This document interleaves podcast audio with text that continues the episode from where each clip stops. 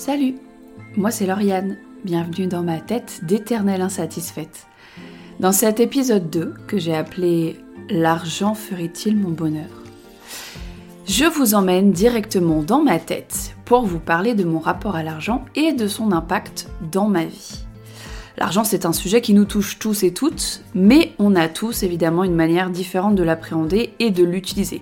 Donc je vous embarque dans ma vision à moi. C'est parti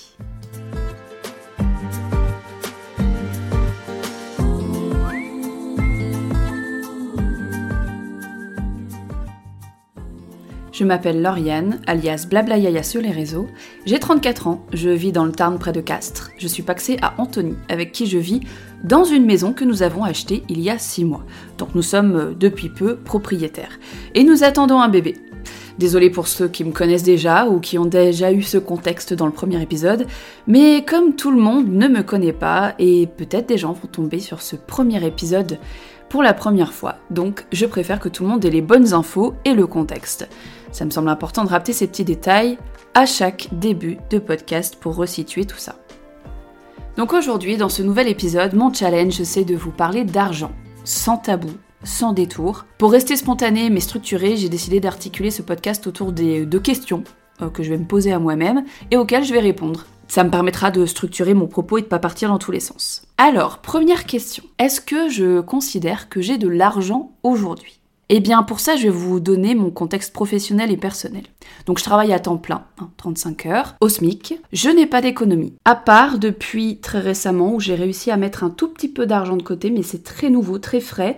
Et euh, c'est vraiment pas, j'ai pas de compte avec euh, des milliers d'euros dessus qui me permettent de voir venir. C'est-à-dire, je n'ai pas d'argent de côté, je n'ai pas de compte euh, dans les Caraïbes, malheureusement. Cela étant dit, je suis propriétaire depuis 6 mois et ça c'est très nouveau dans ma vie et surtout c'est très inattendu. Pour être très transparente avec vous, euh, nous sommes propriétaires avec Anthony grâce à une opportunité de prêt familial.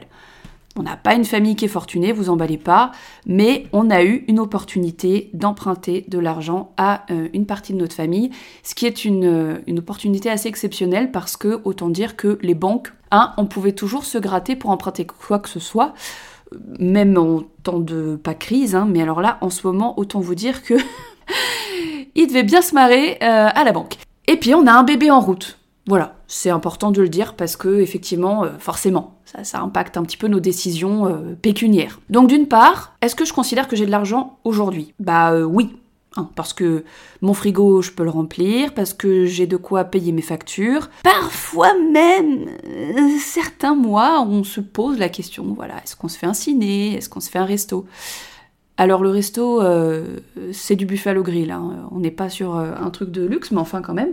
Donc d'une part, oui, je suis tentée de dire que je considère que j'ai de l'argent, que mon couple, mon foyer, de l'argent. D'autre part, ah, je suis tentée de dire euh, bah, pas tant que ça, quoi. Ou de dire bah non, on n'a pas tant d'argent. Et pourquoi? Bah parce qu'en fait, je vibre le manque depuis toujours. De manière générale, vous l'avez vu dans mon premier podcast, je vais surtout, et ça c'est dans ma personnalité, c'est aussi pour ceux qui connaissent les néagrammes ou pour ceux qui, qui s'y intéressent, je suis de base profil 4, donc c'est euh, dans ce que je suis de, vibrer plutôt dans ce que je dans ce qui me manque. Voilà, je vais pas euh, forcément tout de suite voir ce que j'ai, mais plutôt voir ce que je n'ai pas. Voilà, je travaille beaucoup dessus depuis des années et ça va mieux, mais ça fait encore partie de qui je suis. Pour ceux qui s'intéressent à l'énéagramme d'ailleurs, je vous renvoie à ma chaîne YouTube dans laquelle j'interprète tous les différents profils. Si c'est quelque chose qui vraiment vraiment vous intéresse et que vous avez envie vous-même de vous questionner sur votre base de profil, je ne peux que vous encourager à contacter Cécile Flora Lefebvre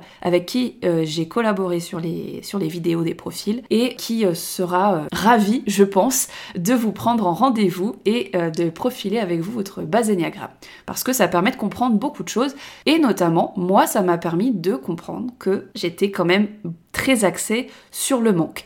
Et notamment bah, le manque d'argent. Voilà, c'est quelque chose que je vis depuis 5 euh, ans plus particulièrement, avec un découvert régulier. Ça s'est résorbé depuis le fait que j'ai pris un boulot à temps plein, donc depuis septembre 2022. Mais en gros, entre 2017 et 2022, j'étais à découvert, en moyenne entre 100 et 500 euros de découvert par mois très régulièrement pendant 5 ans. Et carrément, entre 2020 et 2022, tous les mois à découvert. Voilà, il n'y avait pas de moi qui faisait des exceptions et j'avais même tendance à creuser malheureusement ce découvert. C'est-à-dire que j'ai commencé peut-être avec un découvert de 100 euros et j'ai fini à moins 500. Alors, pourquoi ce découvert? Bah, Un peu de contexte, euh, voilà, moi j'ai vécu en Haute-Savoie, qui est une très belle région, mais pour ceux qui connaissent, c'est extrêmement cher. J'ai pas vécu toujours en couple, ou quand je vivais en couple, on partageait les dépenses, mais on n'avait pas forcément la même manière de gérer l'argent, etc.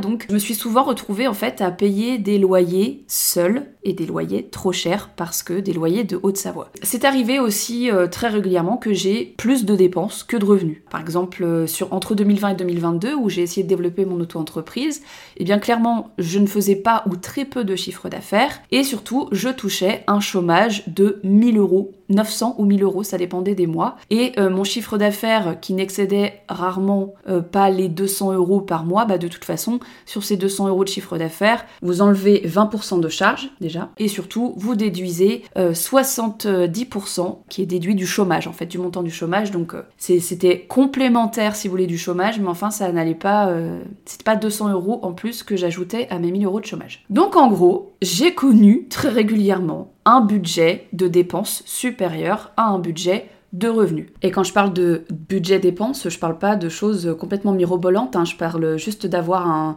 forfait mobile, d'avoir internet, d'avoir une mutuelle. J'ai toujours aimé à penser que je n'étais pas dépensière. Mais je n'aime pas me refuser des choses. C'est-à-dire que j'ai quand même tendance à avoir envie de profiter de la vie, à fonctionner un petit peu au coup de cœur et à ne pas avoir envie de faire des économies à long terme ou moyen terme parce que pour moi, l'argent est fait pour être dépensé. En tout cas, c'est comme ça que j'ai vécu les choses jusqu'à présent. La seule chose pour laquelle je savais qu'il fallait économiser et je n'y arrivais pas parce que ça me filait des boutons, c'était par exemple les impôts. Ça me rendait folle de mettre de l'argent de côté pour l'État. Vraiment, je comprenais pas ce concept. Donc, comment j'ai fait pour euh, me faire plaisir jusqu'à présent, parce que vous allez me dire, mais Lauriane, si t'as été à découvert pendant 5 euh, ans, comment t'as fait? Alors moi, ma solution, et je dis pas que c'est la bonne, hein, franchement, c'est pas quelque chose que je vous conseille spécialement, parce que je suis personne pour vous conseiller quoi que ce soit, mais c'est la solution que moi j'avais à disposition, qui peut être un petit peu, euh, pas dangereuse, mais qui est pas forcément recommandée quand on a des découvertes, etc. Donc attention si, si vous avez envie d'appliquer ce genre de choses, mais j'utilisais régulièrement les paiements en plusieurs fois. Le paiement en plusieurs fois, euh, ça s'accepte sur dossier aussi. Hein. on peut,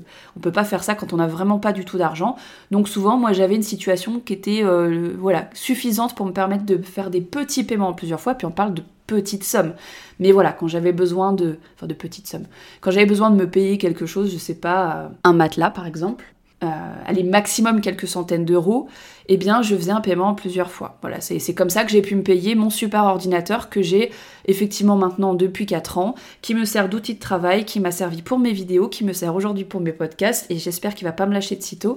Donc le paiement en plusieurs fois, disons que c'était un peu la solution que j'avais pour, euh, pour euh, simplement m'autoriser certaines choses pour continuer à me faire plaisir. Et encore une fois, quand je parle de se faire plaisir, je parle pas vraiment que de loisirs, je parle aussi et surtout de choses vraiment importantes pour moi, des choses qui étaient nécessaires à mon bien-être, des choses qui pouvaient me faciliter le quotidien. Et puis c'était sur des, choses dont j'estimais que j'avais vraiment besoin, c'était pas pour faire du shopping, euh, euh, acheter des choses vraiment dont j'avais pas besoin. Alors pendant ces cinq dernières années, j'ai considéré Bon, j'étais assez mal, hein. j'étais même très mal, très peu à l'aise avec euh, l'aspect découvert, j'en étais vraiment pas fière, surtout que je voyais autour de moi des gens qui commençaient à devenir propriétaires, des gens qui faisaient des projets, qui faisaient des voyages, des choses comme ça, et, moi c'est vraiment quelque chose que je, que je ne faisais pas, voilà, c'était pas dans ma manière de vivre, mais c'est surtout parce qu'en fait j'avais pas d'argent de côté et je cherchais pas à en avoir, mais ça j'expliquerai peut-être euh, un peu après pourquoi. J'ai jamais considéré que je vivais donc aisément,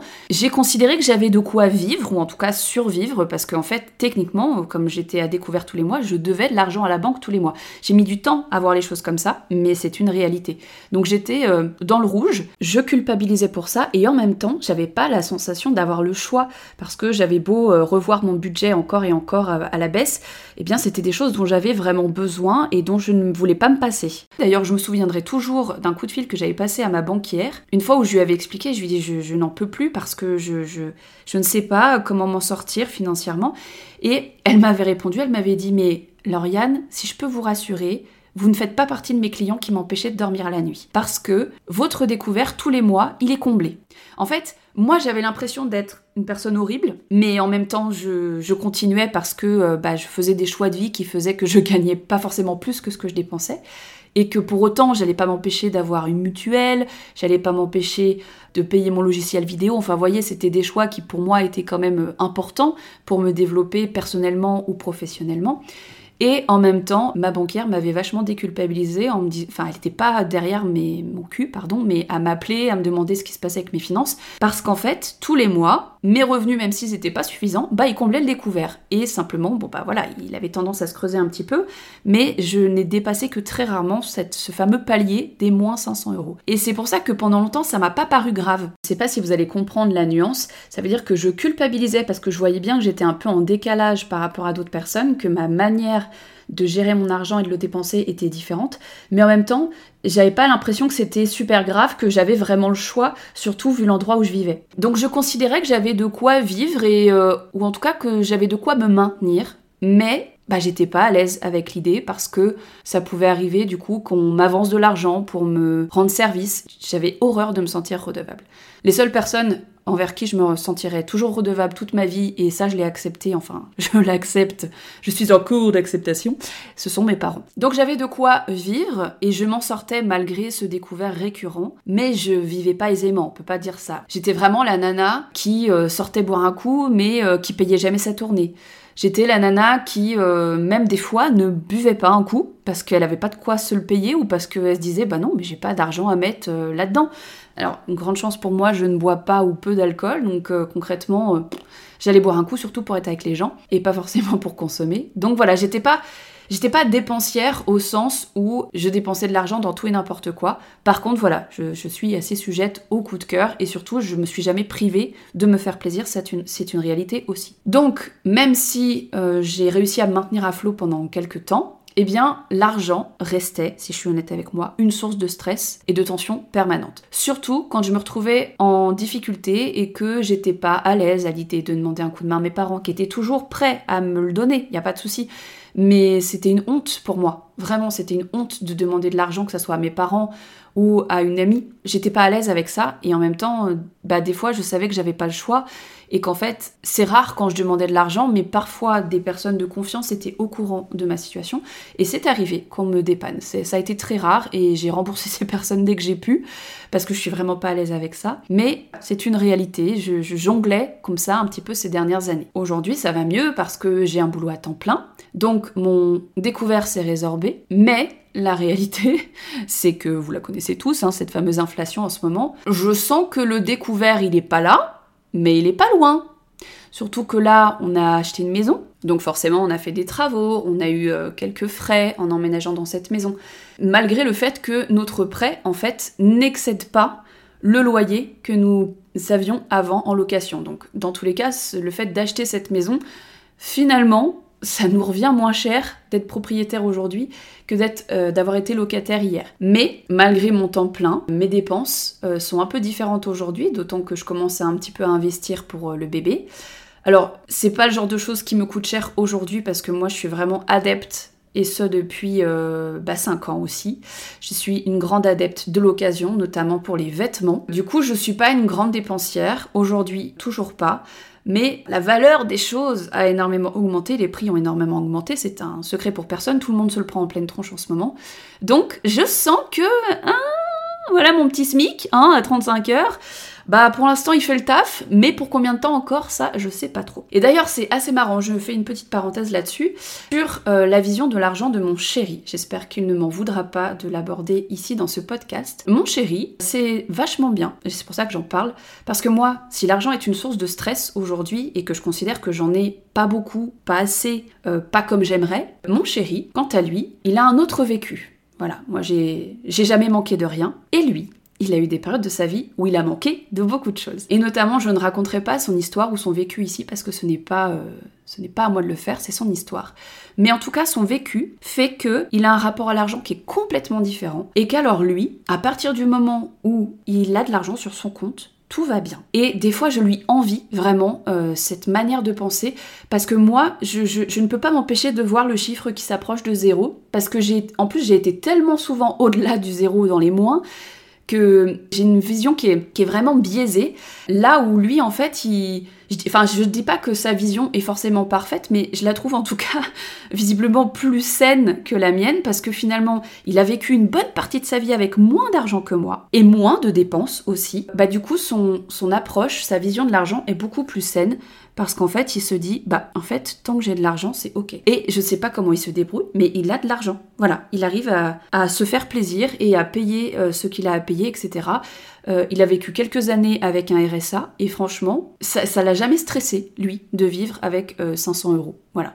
Là où moi, bah même avec 1000 euros, comme j'avais des dépenses qui allaient jusqu'à 1200 euros, 1300 euros, bah forcément j'avais un découvert qui se creusait tous les mois et du coup moi j'étais euh, j'étais un peu en panique tous les mois quoi. Et je mais j'avais accepté cette situation, je voilà, ça faisait partie de ma vie. Alors ce qui est très bien, c'est que bah on vit ensemble, on est paxé, on a une maison ensemble et on a un bébé qui arrive. Donc autant vous dire que nos deux visions sont obligées de collaborer et c'est un équilibre entre lui et moi du coup parce que moi je vais être beaucoup plus dans l'anticipation que lui. Je vais être beaucoup plus regardante sur les dépenses. Et euh, lui, à l'inverse, quand il n'y a pas de quoi s'en faire, il va être vachement présent et vachement calme à ce niveau-là pour me dire Hé hey, Lauriane, tout va bien, on va trouver une solution, tout va bien, pour l'instant l'argent il est là. Voilà. Ce qui est certain, c'est que ni lui ni moi ne sommes économes. Donc ça, c'est sûr que c'est pas un avantage qu'on a. Mais en tout cas, moi j'ai ce souci vraiment de la dépense et du budget qui m'a été hérité de ma maman. Et lui, euh, il a ce côté on vit, on voit, on avise. Et ce calme, quoi qu'il arrive, c'est pas un angoissé, mon chéri. Et vraiment, je pense que je l'ai pas choisi pour rien.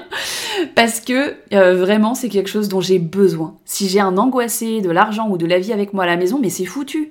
C'est foutu on, va tous les deux se tirer vers le bas et c'est voué à l'échec. Alors je vais passer à la deuxième question parce que, vous voyez, je pars déjà dans tous les sens, j'ai déjà envie de vous parler de un peu tout. La deuxième question que je voulais euh, me poser à moi-même, c'est quelle éducation j'ai eue autour de l'argent? Parce que ça, ça va certainement vous poser la question à vous aussi, de savoir comment, en fait, vous avez grandi euh, autour de cette question de l'argent, qu'est-ce qu'on vous a laissé penser, voir, comprendre de l'argent et à quel point ça vous a impacté aujourd'hui? Alors moi, je parlais il y a quelques minutes de ma maman, du fait que cette question du budget, de la gestion de l'argent, etc., je la tiens principalement de ma maman. Et euh, pour être plus précise, maman, si tu écoutes ce podcast, je ne vais, je ne vais pas t'étonner, mais il faut que je le dise, je ne peux pas parler d'argent et ne pas parler de ta vision de l'argent, en tout cas celle que tu m'as montrée et dont je me suis imprégnée toute ma vie, c'est que ma maman, ma chère maman que j'aime de tout mon cœur, trouve tout cher. Toujours, tout le temps. pour ma maman, en fait, tout est toujours trop cher. Et c'est valable pour tout et certainement n'importe quoi. Et, quelque part, elle a raison. La différence, c'est qu'aujourd'hui, voilà, on constate que tout est cher, etc. Mais ma maman, elle trouvait déjà tout cher quand j'avais 10, 12, 15 ans. Donc j'ai entendu ça toute ma vie. J'ai même entendu ça quand on était en francs. Donc forcément, ma vision de la valeur des choses en est impactée. Parce que à l'époque où on achetait, je vais essayer de donner des exemples, ça va être un peu flou, mais euh, l'argent, le rapport à l'argent qu'on a facilement avec ses parents, c'est par exemple quand on achète des fringues. Parce que quand on est jeune, c'est pas souvent nous qui les achetons et qui les payons. Par exemple, à l'époque où on pouvait faire du shopping avec ma maman, si, que ce soit elle ou moi, on repère quelque chose qu'on que, aimerait acheter, mais admettons qu'à l'époque, au début de l'euro, on voyait des t-shirts à, je sais pas moi, à 6 euros, et bah déjà, ma maman, elle trouvait que c'était cher. Alors imaginez aujourd'hui, moi, quand je vois les t-shirts à 20 balles Moi, quand je vois un t-shirt à 20 balles aujourd'hui, j'ai envie de pleurer. Parce que j'ai cette historique avec ma maman qui fait que pour moi, la valeur des choses est. c'est quelque part, elle avait raison. Elle a raison. Bien sûr que c'est cher, bien sûr que c'était déjà cher. Mais si en fait je restais bloquée sur cette vision de ma maman, le fait est que je n'achèterais jamais rien. Voilà. Donc en fait, cette euh, éducation de ma maman, je parle beaucoup de ma maman parce qu'en fait j'ai assez peu de souvenirs de, discussions euh, euh, à propos de l'argent avec mon papa. Euh, sauf peut-être que je pense que eux ils ont une sorte d'équilibre aussi parce que mon papa il est un petit, il était un petit peu plus chill euh, là-dessus euh, avant. Aujourd'hui, je ne sais pas, ça les regarde. En tout cas, j'avais un peu l'impression, voilà, que ma maman finalement était très regardante sur le budget. D'ailleurs, c'est elle que je voyais faire les comptes avec l'étiquette, etc. Et mon papa, à l'inverse, qui de temps en temps, voilà, voulait se faire plaisir. les, les idées pour acheter telle ou telle chose, c'était plutôt mon papa qui les impulsait. C'est la vision que j'avais de mes parents à la maison.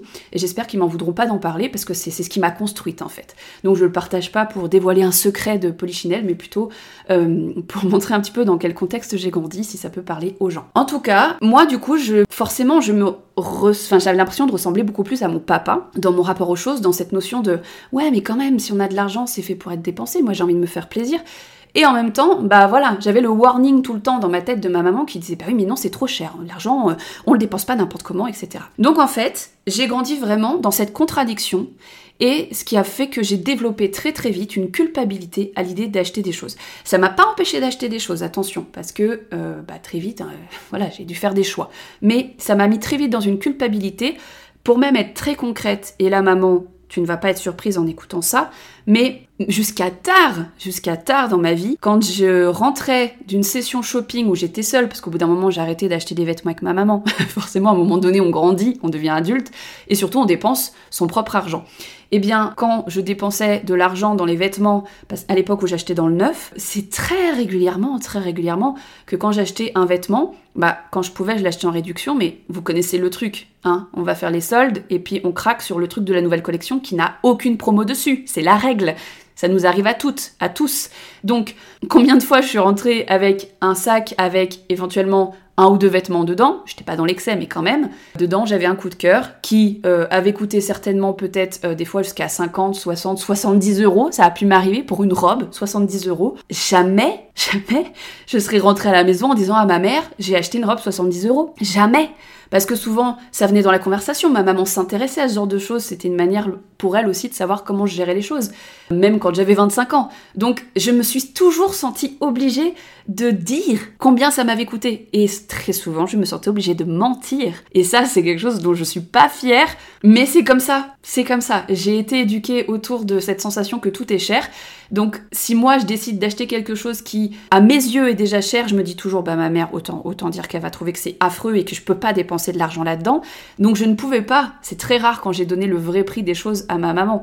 C'est très très rare. Je, lui disais souvent que c'était en promo, etc. Parce que je ne voulais pas qu'elle me fasse culpabiliser. Je ne voulais pas culpabiliser. Je ne voulais pas qu'elle me voie comme quelqu'un qui dépense euh, sans compter. Surtout que c'était pas comme ça que je voyais les choses je ne voulais certainement pas la décevoir, surtout. Moi, j'avais l'impression vraiment de, fonctionner au coup de cœur. J'achetais pas tous les jours, je vous rassure. Mais voilà, le peu de fois où j'achetais, euh, je me sentais obligée de mentir pour pas avouer que j'avais acheté des choses qui forcément à ses yeux allaient être chères. Par ailleurs, donc ça c'est une première chose. Ensuite, l'éducation que j'ai eue par rapport euh, à l'argent, c'est que mes parents m'ont toujours dit. Alors ça c'est sûr, ils ont dû le lâcher plusieurs fois. Mais fais des économies, Lauriane, fais des économies. Mais ils ne m'ont jamais expliqué pourquoi. Et ça, s'ils écoutent ce podcast, ils vont peut-être se dire non, on t'en a parlé. Eh bien, je vous assure que non. En tout cas, on n'a jamais parlé concrètement de pourquoi il fallait mettre de l'argent de côté. Et puis si on en a parlé, je sais pas comment ni quand, mais en tout cas, euh, la conversation qu'on a eue dessus, ça m'a pas paru suffisamment concret, ça m'a pas convaincu, je n'ai pas compris puisque je ne l'ai pas appliqué. Et aujourd'hui, je me rends bien compte que, en fait, bien sûr que c'est important de mettre de l'argent de côté. Bien sûr, mais si on n'explique pas à un enfant, à une adolescente, un, jeune adulte pourquoi c'est important d'économiser, bah si c'est pas naturel chez nous, on le fera jamais. Moi, on m'a jamais expliqué, ou alors je nuance mon propos, je n'ai jamais fait l'effort de comprendre que, en fait, si tu veux pouvoir être propriétaire à 30 ou 35 ans, il te faut un acompte, il te faut plusieurs milliers d'euros sur un compte pour que la banque te prête de l'argent ou pour, pour, que tu puisses même voir venir. Alors ça, les coups durs, ça, mes parents, ils m'en parlent souvent, mais je n'ai quasiment jamais eu de coups durs dans toute ma vie. Et quand j'ai eu des coups durs, mes parents ont toujours été là. Je pense qu'ils étaient un peu partagés entre le fait de me faire comprendre que c'était important que je gère mon propre budget et que je ne dépense pas sans compter. Et j'espère euh, m'être améliorée là-dessus euh, quand même euh, ces dernières années, parce que ça n'a pas été forcément toujours le cas dans mes premières années d'autonomie, d'indépendance. Mais la vérité, c'est que mes parents m'ont jamais laissé dans la merde. Donc en fait, ils me donnaient un exemple. Alors, est-ce que la solution, ça aurait été que mes parents me mettent dans la merde? Me laissent dans la merde? Est-ce que ça aurait été la solution? Peut-être. Je sais pas, je sais qu'il y a des parents qui ont fait ça. Peut-être qu'il y en a qui écoutent ce podcast et qui disent Ah bah t'as de la chance parce que moi, euh, le jour où je me suis retrouvée dans la merde, bah mes parents ils m'ont surtout pas accueilli chez eux, puis ils m'ont dit Bah tu te démerdes. Et je dis pas que c'est la bonne solution. Non plus. Moi je trouve que c'est pas une solution. Moi je pense que simplement mes parents, ils ont communiqué avec moi. Ils m'ont dit ce qu'ils en pensaient, mais par contre ils se sont pas sentis obligés, et je les remercie pour ça, ils se sont pas sentis obligés quelque part d'aller contre leurs valeurs d'aller contre leur vision, de, de, m'accompagner et de pas me laisser dans la merde, juste pour que je comprenne les choses. Voilà, et ça je les remercie parce que finalement, euh, bah quoi, j'aurais peut-être compris plus vite, mais je leur en aurais voulu, enfin j'aurais pas trouvé ça très sain. Voilà. Donc ils m'ont jamais laissé dans la merde juste pour que je comprenne qu'il fallait économiser de l'argent. Mais ce qui fait que j'ai jamais eu vraiment de gros coups durs. À part effectivement ces dernières années où j'étais à découvert, mais voyez, je considère même pas que c'était un coup dur, c'était j'avais l'impression qu'en fait j'avais pas le choix, c'était comme ça, c'est je vivais dans une région chère et c'était comme ça puis c'est tout. Donc tout ça pour dire que bah les économies, oui, on m'en parlait vaguement mais j'avais pas compris, c'était un concept complètement fou de me dire en fait j'ai de l'argent mais je le garde, je le mets de côté, je l'utilise pas. Moi j'avais vraiment toujours au fond de moi cette vision mais attendez, mais l'argent euh, c'est fait pour être dépensé en fait. Puis il fallait avoir des projets.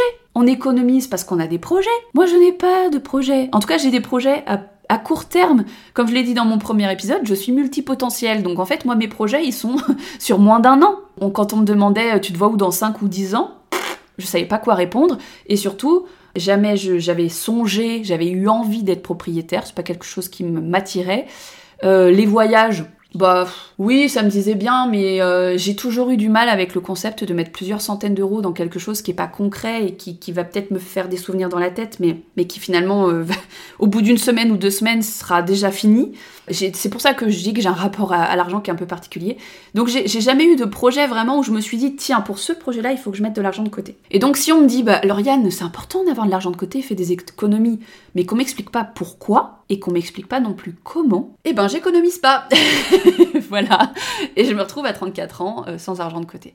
Bon, la vérité, c'est que j'ai compris euh, à 32 ans qu'il aurait fallu que j'ai de l'argent de côté, mais qu'à partir de ce moment-là, j'étais déjà avec des dépenses plus élevées que des revenus, et que donc euh, bah, j'allais pas mettre de côté alors que j'étais à découvert tous les mois. Ça n'avait absolument aucun sens. Donc j'ai jamais manqué de rien, mais j'ai jamais fait d'économie pour autant parce que je ne mettais pas de sens derrière. J'ai toujours été aidée quand j'étais un peu dans la merde, donc là-dessus, mais j'ai vraiment j'ai toujours eu une bonne étoile, c'est un truc de fou. Hein. J'ai toujours euh, eu beaucoup de chance et ça, euh, j'en ai conscience, vraiment j'en ai conscience. Comme j'avais pas de projet à long terme ou pas de motivation liée à une volonté d'épargner, et ça vraiment j'insiste là-dessus, j'avais pas de volonté d'épargner parce que j'avais pas de motivation de projet derrière, je mettais pas de sens, et eh ben je n'ai jamais économisé. Et là, je me retrouve donc à 34 ans aujourd'hui et pour la première fois de ma vie, je suis propriétaire et j'économise depuis quelques mois. Mais parce que là, j'ai un projet concret, j'ai un bébé qui arrive. et que je me suis renseignée, j'ai vu, ah, ça coûte un peu cher hein, d'avoir un bébé, surtout aujourd'hui. Donc, autant vous dire qu'aujourd'hui, j'économise. Ah, petit chat est arrivé. Est-ce que je vais devoir te couper au montage ou est-ce que tu vas être sage? Ça, ça va être la grande question.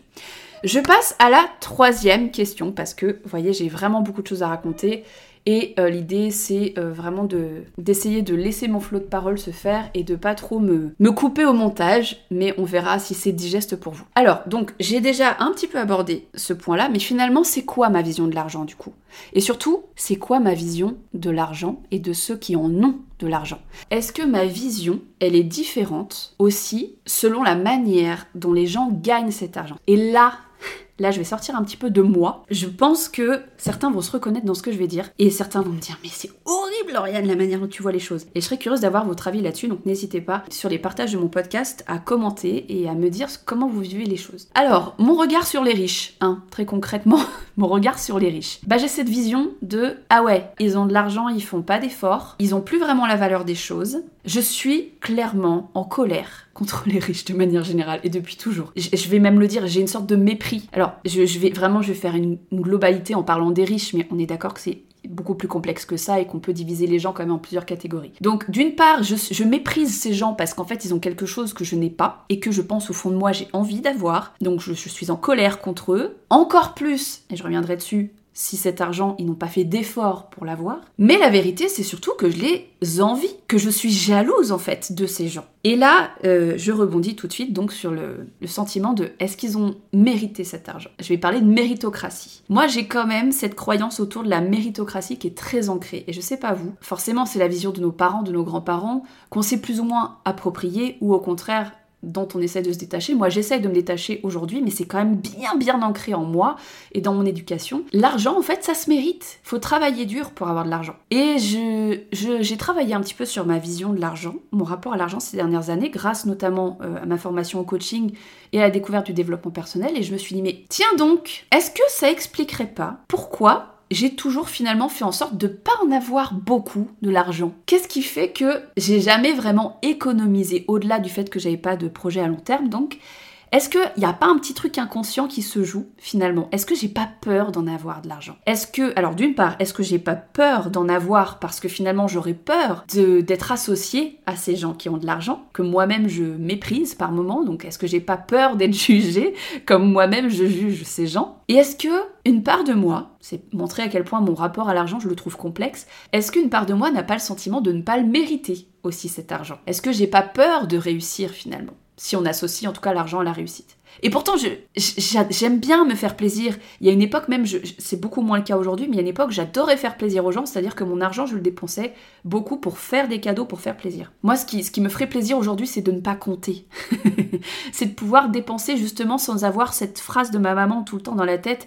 Oh non, ça c'est trop cher. Mais non, ça je peux pas parce que c'est pas prioritaire. Voilà, j'ai vraiment cette notion, ce rapport à l'argent aujourd'hui de ce qui est prioritaire. J'aimerais bien ne pas compter. Je parle notamment dans mon premier podcast du fait que je m'ennuie, que du coup, euh, je fais plus grand chose. Et la vérité, c'est qu'il y a plein de choses qui me semblent inaccessibles et que j'ai envie de faire aujourd'hui, comme des stages de, théâtre d'improvisation. Il y a des objets du quotidien qui me faciliteraient la vie. J'ai un peu envie de voyager aujourd'hui. Euh, pas forcément loin, mais j'ai un peu envie de voyager. Et ben tout ça, je ne peux pas le faire parce que je n'ai pas d'argent de côté. Voilà, je suis la première victime finalement de mes décisions toute ma vie. D'ailleurs, j'ai un rapport un peu compliqué aussi euh, aux aides auxquelles on peut avoir droit. Alors moi, j'ai j'ai toujours considéré que j'avais pas profité euh, des aides de l'État parce que j'ai quasiment jamais touché d'APL dans toute ma vie. Je, rentrais jamais dans leur cadre, je sais pas comment ils font. Je n'ai jamais bénéficié du RSA. Par contre, j'ai exploité assez souvent dans ma vie mon droit au chômage. Ça, je l'avoue. Je l'ai exploité plusieurs fois parce que bah, je, voilà, j'ai cette logique de multipotentiel, de besoin de nouveauté, de me renouveler et euh, cette incapacité à rester frustrée au travail, disons-le clairement, eh bien euh, très souvent, voilà, j'ai arrêté un emploi, je me suis mise au chômage pour me reformer, pour me questionner, pour euh, faire une reconversion correctement. Donc mon droit au chômage, je l'ai usé jusqu'à la corde et je pense que je le ferai un peu toute ma vie parce que c'est un droit que j'ai, ça je l'ai compris. Et pourtant, j'ai jamais été vraiment à l'aise avec ça. Jamais été vraiment à l'aise. Je pense que si j'avais eu des périodes au RSA ou si j'avais vraiment bénéficié d'aide dans ma vie, ah, j'aurais pas été à l'aise avec ça. Alors que, en fait, c'est là pour ça, c'est un droit qu'on a. Mais voilà, j'aurais eu le sentiment de pas les mériter. Voyez Mais c'est la preuve que j'ai jamais manqué de rien finalement, parce que je pense que j'ai toujours été vraiment à la limite des gens qui avaient le droit à ces aides-là, et j'y ai jamais eu vraiment droit. Voilà, j'étais, je gagnais toujours trop, ou alors il y a même des années, je gagnais pas assez, mais ils prenaient en compte les deux années d'avant. Donc, enfin, voyez, vous connaissez le truc, hein, on n'est jamais dans la bonne case au bon moment, c'est la règle. Et finalement, bon, bah, je m'en suis sortie sans, donc c'est quelque part, j'en avais peut-être pas tant besoin. Tout ça pour dire que j'ai un rapport à l'argent qui est compliqué parce que j'ai l'impression de toujours pas le mériter, quelle que soit sa forme. Et pourtant, si on résume, j'ai peur d'en manquer. J'ai peur de manquer d'argent, mais j'ai peur aussi d'en avoir, comme je disais, parce que j'ai peur d'être jugée, parce que j'ai peur finalement de, de perdre un peu peut-être la valeur des choses. Je ne sais pas. En tout cas, c'est quand même compliqué de se dire attends, attends, attends, mais t'as peur d'en manquer, mais t'as peur d'en avoir. Donc en fait, pour l'instant, c'est ce que j'ai maintenu, cette sorte de, de statu quo. De dire bah ok, je me débrouille pour avoir de quoi vivre. Mais euh, je fais pas des économies parce que bah, ça veut dire que j'aurai de l'argent. Et en même temps, je me mets pas trop dans la merde parce que euh, bah, sinon je vais être en stress complet. Donc je suis toujours un petit peu dans cette sorte de d'entre-deux. Je suis plus souvent d'ailleurs dans la peur de manquer, d'être dans l'angoisse que l'inverse. Mais voilà, je fais un petit lien euh, par rapport notamment à ce projet de podcast, aux gens qui me connaissent et qui savent que quand même plusieurs fois dans ma vie, j'ai espéré non pas être connue, mais gagner ma vie grâce à ma créativité, grâce à mon humour, grâce à ma manière de jouer la comédie, etc. Donc forcément, c'est des métiers qui sont beaucoup plus, beaucoup mieux vécus et on gagne beaucoup mieux sa vie quand on est connu, quand on est célèbre. Donc c'est un peu toutes les activités, tous les métiers que j'ai essayé de développer, c'était des fois en lien avec la célébrité. Et quand je me projette dans une célébrité, donc dans la richesse, je suis pas bien. Je pense que c'est pas pour rien non plus si j'ai jamais percé. C'est pas pour rien, c'est parce qu'en fait, il y a une part de moi qui estime que je ne dois pas réussir parce que je ne mérite pas de réussir, d'une part, parce que je ne mériterai pas cet argent, parce que je le ferais, finalement, enfin je gagnerais cet argent en faisant ce que j'aime, ou simplement en étant ce que je suis, et en même temps, donc j'aurais pas l'impression de le mériter d'une part, et en même temps, si j'étais riche, je me jugerais en fait. J'aurais peur d'être jugée par les gens parce que j'ai de l'argent, voyez J'aurais le sentiment de devoir des comptes aussi. J'ai le sentiment que les gens qui ont de l'argent aujourd'hui, vraiment, ils doivent rendre, ils doivent rendre des comptes, quoi. J'aurais trop peur d'être méprisée à mon tour parce que euh, bah, il faudra que je me justifie sur pourquoi j'ai de l'argent. Pourquoi... Euh, pourquoi je l'ai gagné, comment je l'ai gagné et est-ce que je le mérite cet argent. Et ça, ça me fatigue d'avance et je suis pas du tout à l'aise avec ce concept. Donc je pense qu'inconsciemment, c'est pour ça que jusqu'à présent, j'ai jamais eu beaucoup d'argent. Je passe à la question suivante parce que je me suis promis de pas faire trop long ce podcast. En gros, si j'en avais de l'argent, j'en ferais quoi? Et surtout, on est là pour ça, on est là pour parler de ça. Est-ce que ça me rendrait heureuse? Et c'est une question que je vous invite à vous poser aussi. Si j'avais de l'argent, je ferais quoi?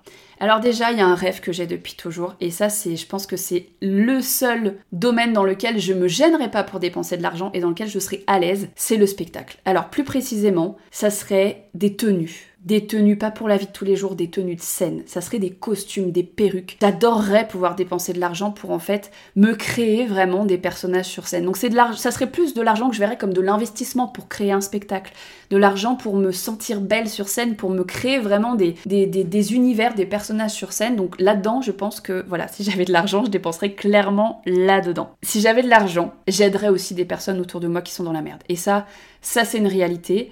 Si j'avais suffisamment d'argent, c'est-à-dire moi pour vivre correctement, mais qu'en plus je pouvais aider d'autres personnes autour de moi à vivre correctement, alors pas, des inconnus, hein. euh, je, suis généreuse mais quand même j'ai mes limites, euh, j'ai surtout des personnes très proches auxquelles je tiens énormément, que j'aimerais aider, plus que tout, parce que vraiment je trouve qu'elles sont dans des situations qui sont inacceptables et qui, elles, devraient avoir droit, par exemple, à des aides et n'y ont pas droit, et ça, ça me rend folle. Donc voilà, je pense que, et c'est pas pour faire euh, ma Miss Monde ou euh, ma mère Teresa, c'est vraiment, voilà, si j'avais cette possibilité, j'aimerais pouvoir aider des gens que je connais, que j'apprécie, j'aimerais pouvoir les soulager de ces angoisses, de ces choses-là. Et donc, est-ce que si j'avais de l'argent, est-ce que je serais plus heureuse? Je ne sais pas si je serais plus heureuse. Parce que comme vous l'avez vu, et c'est le concept de ce podcast, je suis jamais satisfaite. Donc si j'avais de l'argent, je serais jamais satisfaite. Ça ne me suffirait pas.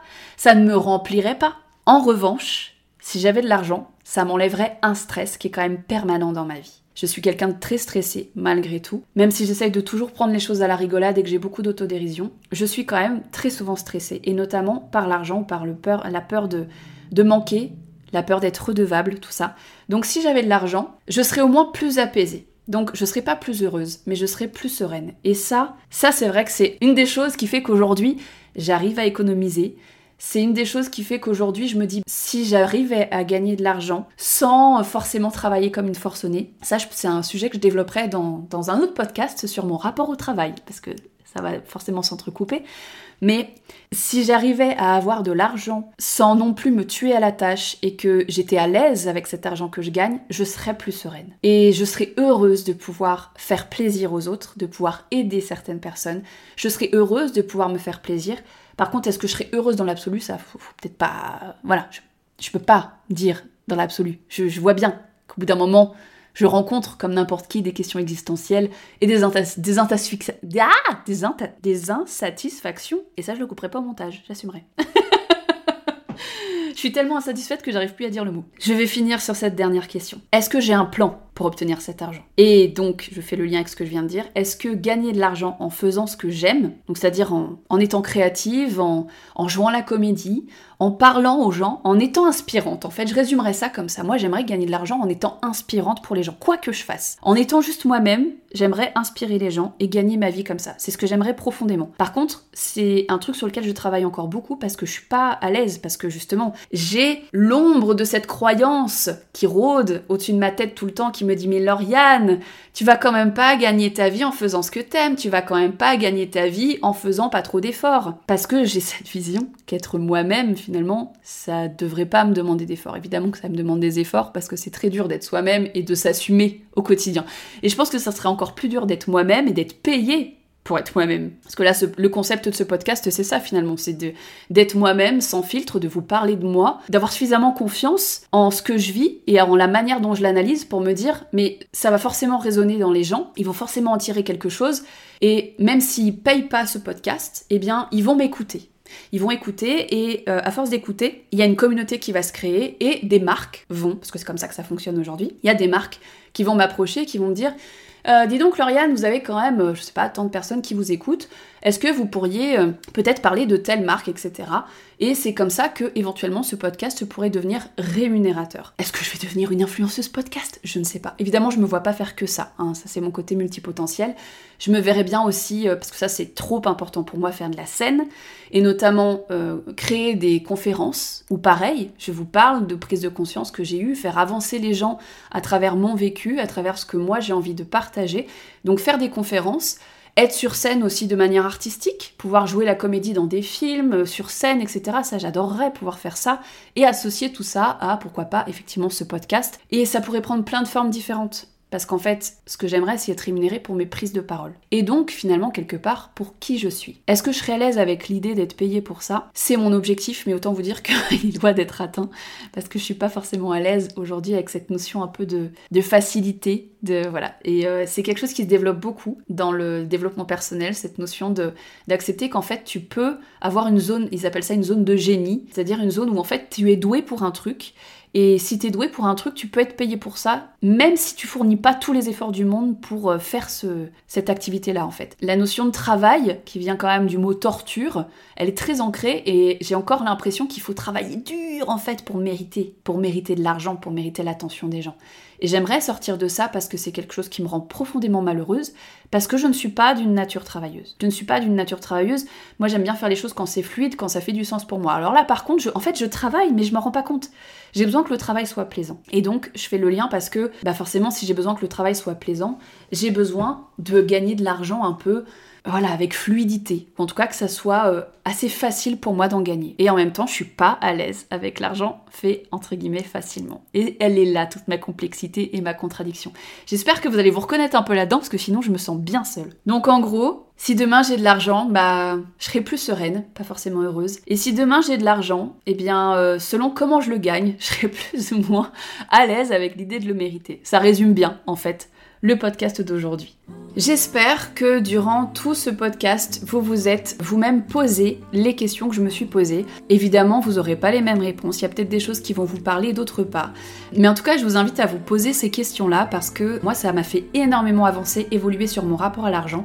Et donc, ça m'a fait avancer dans la vie tout court. Parce que l'argent, bah, c'est quand même une part très importante de nos vies. Et surtout en ce moment, parce qu'on est clairement dans une période de crise. Donc, ça prend beaucoup, beaucoup de place. Et je pense que je suis loin, très loin d'être la à être stressée par cette notion d'argent actuellement et par les prix qui s'envolent et par euh, l'impact finalement sur nos projets, sur nos envies, que ce soit au quotidien ou dans le futur. Donc je vous invite vraiment à vous poser ces questions-là et à essayer de clarifier votre vision de l'argent, ne serait-ce que pour vous apaiser par rapport à ça, tout comme moi finalement comprendre pourquoi vous culpabilisez sur certaines choses et peut-être décortiquer ça pour sortir un peu de la culpabilité, parce que la culpabilité et le stress sont des choses, je vous apprends rien, c'est pas très bon pour la santé. Donc si on arrive à mettre tout ça de côté, ça serait quand même super chouette. En parlant d'argent et de moula, je vous rappelle que malgré la crise actuelle, pour ceux qui le souhaitent et pour ceux qui le peuvent et qui veulent me soutenir, j'ai un compte Tipeee qui me permet euh, de bénéficier de dons et qui vous permet d'avoir en contrepartie soit accès à mon programme Merveillance de développement personnel, soit à une séance de coaching avec moi. Donc n'hésitez pas à aller faire un tour. Et pour ceux qui n'ont pas les moyens mais qui aiment quand même mon travail, qui ont apprécié quand même ce podcast, eh bien je vous invite plus que de raison à le partager, à en parler autour de vous. S'il y a des personnes qui peuvent se reconnaître dans ce que j'ai dit ou à qui ça pourrait apporter quelque chose, surtout n'hésitez pas à le partager sur vos réseaux, à en parler autour de vous, autour d'un repas, autour d'un verre, parce que c'est comme ça en fait qu'on se développe, nous les, les créateurs de contenu, nous les, gens qui essayons de gagner de l'argent malhonnêtement en étant simplement nous-mêmes, c'est comme ça qu'on gagne de l'argent. Donc j'ai clairement besoin de vous et de votre soutien. J'en profite pour vous remercier mais mille fois pour l'accueil que vous avez fait au premier épisode. Vraiment, j'avais envie de faire ce podcast et une part de moi se disait que ça allait, ça allait plaire à quelques personnes, mais je pensais pas, honnêtement, euh, que ça vous plairait autant. Donc vraiment, je vous remercie mille fois pour tous les retours super positifs et super constructifs que vous m'avez fait. Et euh, bah, ne changez rien parce que j'en ai besoin de ce soutien pour continuer. Donc merci à tous de votre soutien. Je vous propose qu'on se retrouve très bientôt pour un épisode 3 de Dans la tête de Yaya, éternelle insatisfaite. À bientôt